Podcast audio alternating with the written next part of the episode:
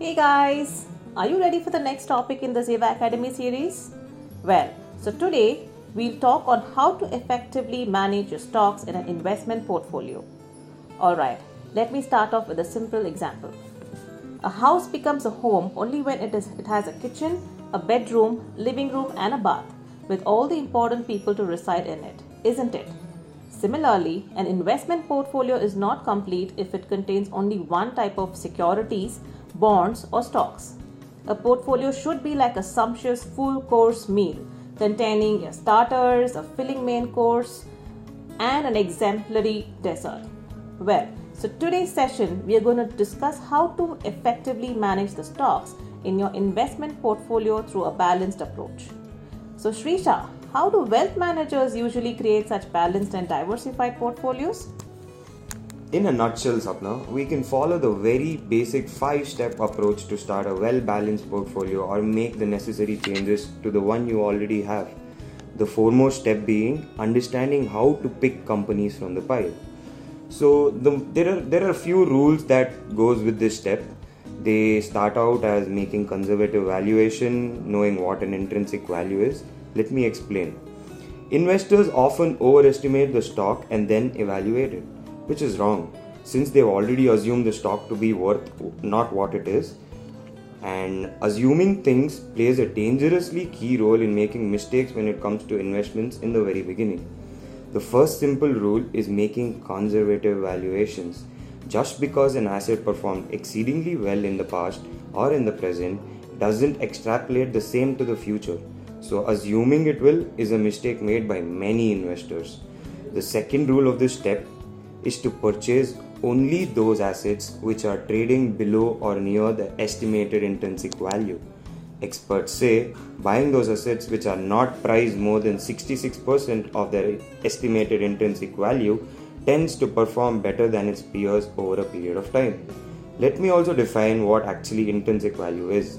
Intrinsic value is a measure of what an asset is worth while keeping in mind various fiscal and technical factors.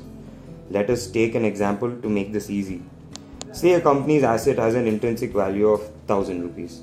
Buying this asset only if it is valued currently at 660, that is 66% or less, is one of the right ways to pick a stock that is supposedly last it is supposed to last and perform in your portfolio.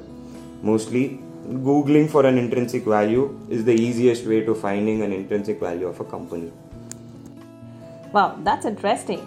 So tell me something, will just the intrinsic value of a stock be enough for it to deserve a place in your portfolio?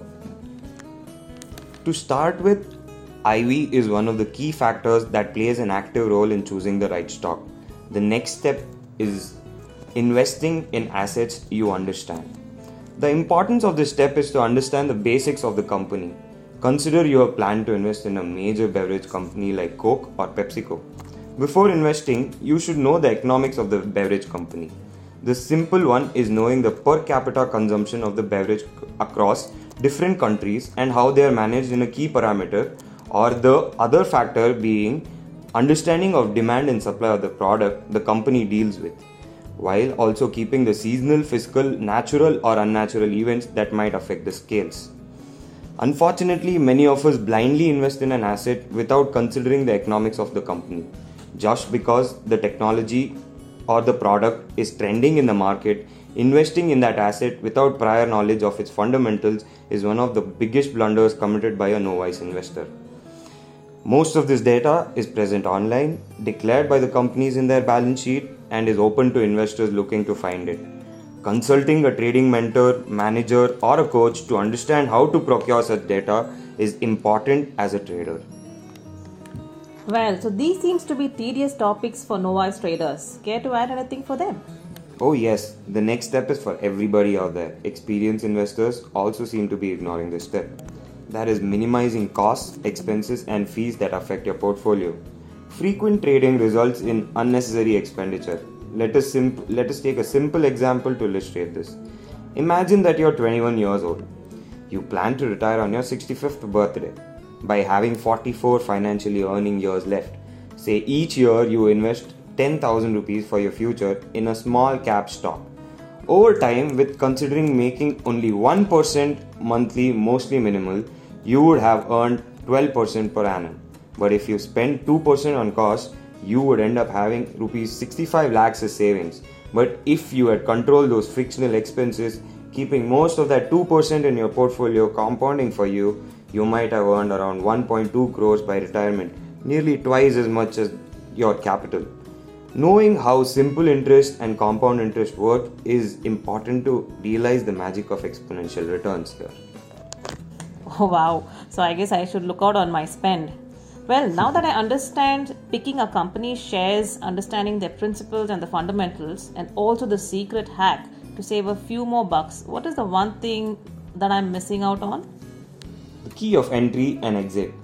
Let us understand what this is and why. Being rational about price, be it entering a stock or exiting the stock, is the next step.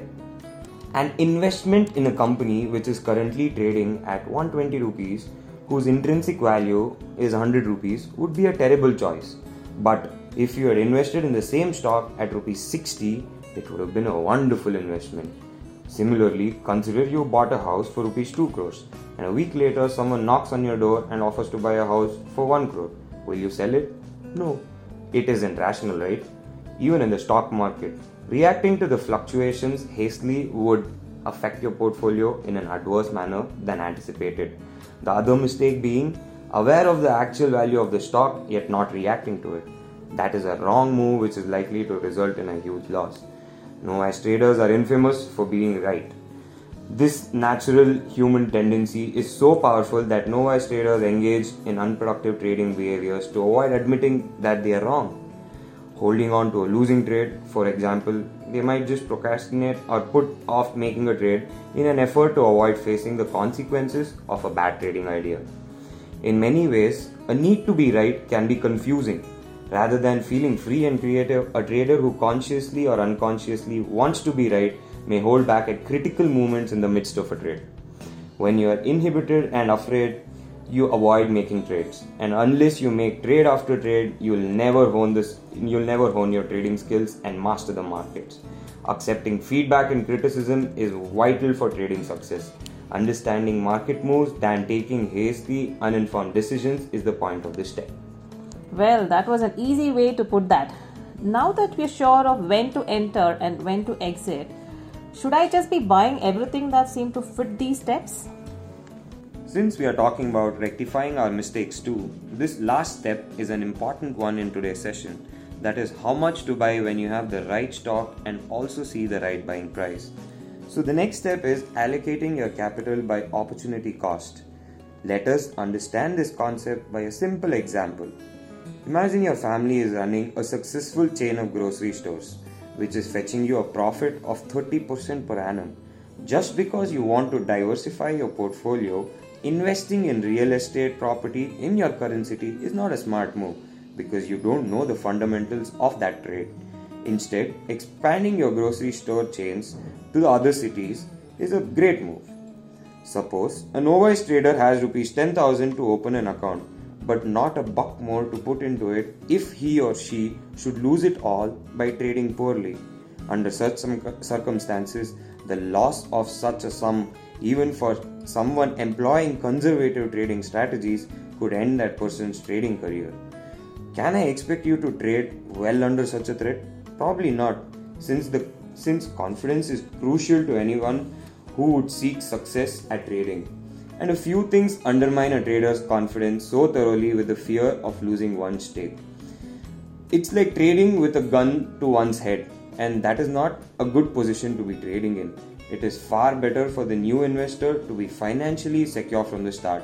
Secure enough so that an entire year spent without profit on the learning curve would not impact one's lifestyle or threaten one's financial security nor harm his portfolio setup. Having a sufficient sum in the bank to meet a year's worth of living exp- expenses will provide a cushion against adversity as well as a psychological support against the ups and downs that are a normal part of every investor's learning experience. Similarly, knowing whether your portfolio needs rectifications or diversifications are purely a matter of understanding the fundamentals of the companies or product it. So, I these are the five steps that I would want to end with, Sapna. And if you follow these five steps, if a basic or a no-ice trader follows these five steps present in it, he will have a nice portfolio, a balanced and a usually a mature portfolio than the rest of his peers. Well, so we are at the end of today's session, and I would want to end it quoting a phenomenal investor and a motivational speaker. Any guesses who I'm thinking of, Srisha? Uh, is it Robert G. Allen Sapna? Because we've been talking about him off lately, and I might know what you're going to say. Absolutely. This is how it goes. How many millionaires do you know who have become wealthy by investing in savings accounts?